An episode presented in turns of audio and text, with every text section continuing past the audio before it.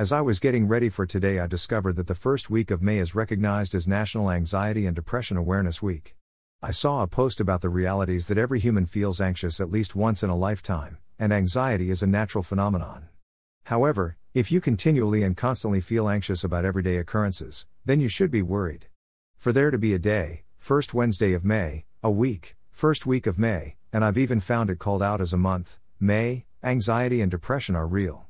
Techniques that the world offers to help handle or deal with it or even possibly solve it include exercise regularly, learn relaxation techniques, visualization, progressive muscle relaxation, meditation, sleep, systematic desensitization, journaling, find healthy distractions, and create art.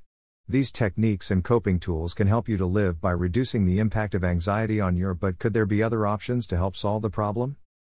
Do you believe in God? Do you have a loving and trusting relationship with Him yet? Have you invited Jesus into your heart as your Lord and Savior? Are you ready to trust Him and acknowledge Him rather than leaning on your own understanding so that He can show you the path to take? As believers, yes, in this world we will have troubles because Jesus already warned us of this, but He doesn't leave us there. He tells us to take heart because He has overcome the world. And yes, we will face trials and tribulations, and yet God tells us to consider it pure joy, not because we should be crazy, but because we can. Greater than be assured that the testing of your faith, through experience, produces endurance, leading to spiritual maturity and inner peace. And let endurance have its perfect result and do a thorough work, so that you may be perfect and completely developed, in your faith, lacking in nothing. Greater than. Greater than James 1 3 4.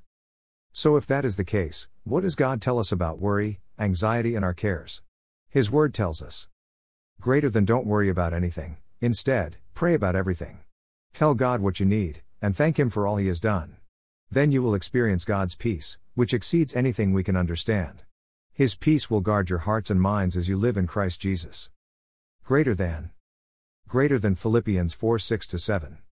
In a different translation, it is expanded upon. Greater than rejoice in the Lord always, delight, take pleasure in Him. Again I will say, rejoice. Let your gentle spirit, your graciousness, unselfishness, mercy, tolerance, and patience, be known to all people. The Lord is near. Do not be anxious or worried about anything, but in everything, every circumstance and situation, by prayer and petition with thanksgiving, continue to make your specific requests known to God. And the peace of God, that peace which reassures the heart, that peace which transcends all understanding, that peace which stands guard over your hearts and your minds in Christ Jesus, is yours. Greater than. Greater than Philippians 4 4 7. His word also tells us. Greater than so humble yourselves under the mighty power of God, and at the right time he will lift you up in honor. Give all your worries and cares to God, for he cares about you. Stay alert. Watch out for your great enemy, the devil. He prowls around like a roaring lion, looking for someone to devour. Stand firm against him, and be strong in your faith. Remember that your family of believers all over the world is going through the same kind of suffering you are. In his kindness, God called you to share in his eternal glory by means of Christ Jesus. So after you have suffered a little while, he will restore, support, and strengthen you, and he will place you on a firm foundation. Greater than. Greater than 1 Peter 5 6 10. We weren't created to carry so much weight on our own. God wants us to share the load with him and with one another as we find in his word. Greater than then Jesus said, Come to me, all of you who are weary and carry heavy burdens, and I will give you rest. Take my yoke upon you. Let me teach you, because I am humble and gentle at heart, and you will find rest for your souls. For my yoke is easy to bear, and the burden I give you is light. Greater than. Greater than Matthew 11 28 30. Dash. Greater than dear brothers and sisters, if another believer is overcome by some sin, you who are godly should gently and humbly help that person back onto the right path. And be careful not to fall into the same temptation yourself. Share each other's burdens, and in this way obey the law of Christ. If you think you are too important to help someone, you are only fooling yourself. You are not that important. Pay careful attention to your own work, for then you will get the satisfaction of a job well done, and you won't need to compare yourself to anyone else. For we are each responsible for our own conduct. Those who are taught the Word of God should provide for their teachers, sharing all good things with them. Don't be misled, you cannot mock the justice of God. You will always harvest what you plant. Those who live only to satisfy their own sinful nature will harvest decay and death from that sinful nature. But those who live to please the Spirit will harvest everlasting life from the Spirit. So let's not get tired of doing what is good. At just the right time, we will reap a harvest of blessing if we don't give up.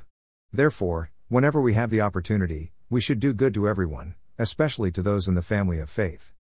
Greater than. Greater than Galatians 6 1 10. So where are you at today? Are you dealing with any anxiety, worry, or depression? Could there be a root cause that will help you take it or cast it on God to solve the problem? Is there something you can exchange with Jesus and pick up his lighter load instead? Does it require partnering with others rather than trying to go it alone and allow the lies of the devil to keep clamoring in your ear and knocking you down and off track? Could today be the day you forgive, you hand over to God, you exchange with Jesus, or something else to be able to break free from the chains of worry, anxiety, and depression? Dash. Today's reading Greater than praise the Lord, praise God our Savior. For each day he carries us in his arms. Interlude. Greater than. Greater than Psalm 68:19. My notes. So how can we apply today's verse of the day from our readings to the topic of the day of dealing with worry, anxiety, and depression? Start each day with praise to God for his faithfulness in bearing our burdens. Meditate on this verse throughout the day, reminding yourself that God is carrying your burdens and that you don't have to do it alone. Journal your worries, anxieties, and fears, then pray for God to help you surrender them to Him. Read other Psalms that encourage trust in God, such as Psalm 55:22 or Psalm 56:3-4. Practice gratitude by listing out things you're thankful for each day, even if they're small things. Reach out to a trusted friend or mentor to talk about your struggles and ask for prayer.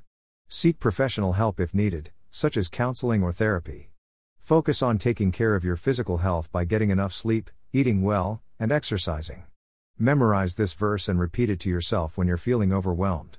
Choose to trust God even when things don't make sense or don't go according to plan.